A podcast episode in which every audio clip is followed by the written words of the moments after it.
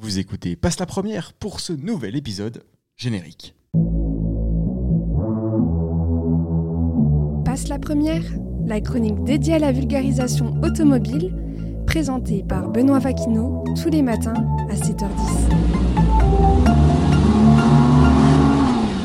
Au sein de ce nouvel épisode hors série, plongeons au cœur de l'histoire d'une montagne mythique, devenue le lieu d'une course encore plus emblématique. Je parle évidemment du Pikes Peak. Passe la première hors série Pikes Peak, c'est parti. Considéré comme une montagne mythique aux yeux des passionnés de course de côte, à l'image de ce que représente l'Everest pour les alpinistes passionnés, ce Pikes Peak offre de sacrés vertiges à ses visiteurs. En effet, son sommet trône à 4302 mètres d'altitude, ça commence à faire. Aujourd'hui, c'est la troisième plus ancienne course automobile officielle encore active aux États-Unis, après la course de côte du mont Washington datant de 1904 et des mythiques 500 miles d'Indianapolis datant eux de 1911. Mais avant de parler de la course en elle-même, laissez-moi vous expliquer d'où vient son nom. L'histoire de ce sommet est entièrement liée à celle d'un militaire nommé Zebulon Pike. Leur capitaine avait donné comme mission celle d'aller explorer avec son groupe les mythiques Rocky Mountains basés dans le Colorado. Le but étant d'espionner les forces espagnoles présentes dans cette région au début du 19e siècle. Et c'est précisément en 1805 que Zebulon Pike et son groupe découvrent le pic avec un point culminant posé à 4302 mètres d'altitude. Petite anecdote, Zebulon Pike essaiera tant bien que mal de l'escalader, mais après plusieurs tentatives échouées, il déclara qu'il est impossible d'y monter. Pourtant, un siècle plus tard, précisément en 1916, un entrepreneur californien baptisé Spencer Penrose décidera de construire une large route accédant au sommet de ce Pikes Peak dans un seul but. Au sommet se trouvait un hôtel dont vous vous en doutez, Spencer Rose était le propriétaire. Le montant des travaux est astronomique, il s'agissait à l'époque de 300 000 dollars, donnant environ 7 millions de dollars aujourd'hui, et tout ça pour un tracé qui ne part même pas du bas de ce Pikes Peak, mais plutôt à partir de 2700 mètres d'altitude. Cette même année 1916, la course est officiellement lancée avec un seul objectif, celui d'arriver le plus vite possible au sommet. Les premières courses suivent, les vainqueurs disparaissent peu après des radars, à l'image du premier vainqueur, Ray Allens. À seulement 22 ans, il pilotait à bord d'une Romano Domain spéciale. Pour vous détailler le cadre de l'époque, ce fameux pilote a mis exactement 20 minutes et 55 secondes pour parcourir la vingtaine de kilomètres du tracé, composé entièrement de terre, et devant les premiers milliers de spectateurs. Cet exploit lui aura permis d'avoir son nom inscrit en premier sur le palmarès de la course. Quittons très rapidement les événements de cette course pour expliquer en quoi ce Pikes Peak est un défi,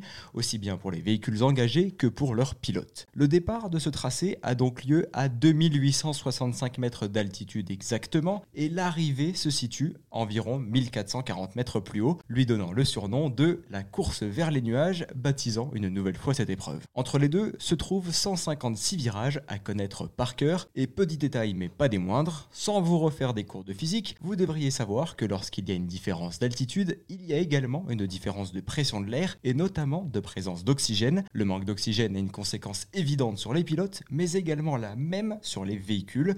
Vous le savez également, une voiture, pour fonctionner, a besoin d'un mélange d'oxygène et d'essence permettant d'effectuer une combustion. Le dosage parfait de ce mélange s'appelle le rapport stoichiométrique, mais rappelez-vous de la différence d'altitude. Elle est telle qu'elle influence les puissances des moteurs, perdant près de 80% de leur puissance entre le départ et l'arrivée de la course. Ce n'est évidemment pas la seule conséquence de l'altitude, mais vous comprenez dès à présent l'exigence de cette épreuve. Comparez maintenant la vision en 1805 de cette colline impossible à gravir à celle un siècle plus tard de la première victoire sur le tracé, le tout en moins de 20 minutes, permettant de démontrer les évolutions de l'homme et de l'industrie en seulement un siècle. Les courses s'enchaîneront par la suite, mais seront vite interrompues à l'arrivée des deux guerres mondiales. Entre-temps, un homme sacrément illuminé, se prénommant Bill Williams, réussira un pari fou. Enlevez immédiatement toutes les idées que vous avez en tête, il a réussi à faire plus fou. Son pari Pousser une cacahuète avec seulement son nez jusqu'au sommet du Pikes Peak, un pari stupide à 500 dollars entre lui et son ami. Ce dernier pensait qu'il était impossible de réaliser ce défi en moins de 200 jours. Impossible, vous avez dit? Pas pour Bill. Il mettra 21 jours pour atteindre le sommet mythique de ce mont plongé au cœur du Colorado, le tout à quatre pattes, en ligne et avec une prothèse sur le nez permettant de pousser sa cacahuète. Il aura donc finalement réussi, contrairement au dire de son ami, mais non sans mal.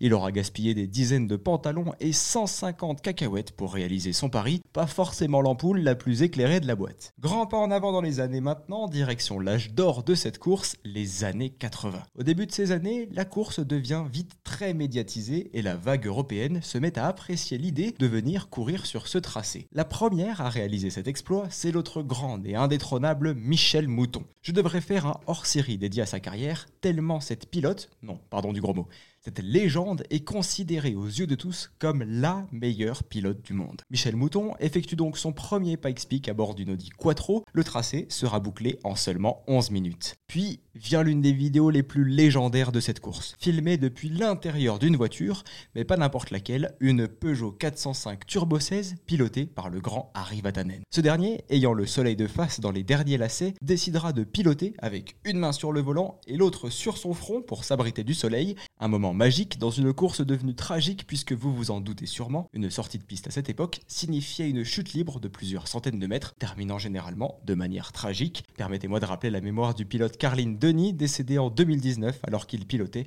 une Ducati Street Fighter V4. Depuis cette époque, les voitures ont drastiquement été modifiées, tout comme le tracé qui a été entièrement goudronné maintenant et entouré par des barrières de protection. La course a également été très connue grâce aux jeux vidéo. Beaucoup des modèles observables sur la piste pouvaient se retrouver le soir sur les premiers Gran Turismo ou encore Need for Speed pour les passionnés petits et grands. La course a également lieu aujourd'hui et comme chaque année, vous pouvez également retrouver d'autres épreuves typiquement débiles sur cette même colline, à l'image du lancer de pick-up dont nous ne parlerons pas pour des raisons évidentes. Affaire à suivre donc le 23 juin prochain, date de la prochaine course PPIHC signifiant Pikes Peak International High Climb. C'est déjà la fin de cet épisode de Passe la Première. J'espère qu'il vous aura plu et vous aura permis d'en apprendre plus sur cette mythique course qu'est le Pikes Quant à nous, on se retrouve demain à 7h10 pour un nouvel épisode de votre chronique automobile préférée. En attendant, faites attention sur les routes et passez une excellente journée. Je vous rappelle également que vous avez toujours la possibilité d'écouter ou de réécouter les épisodes précédents de Passe la Première sur Spotify, Deezer et Apple Podcast.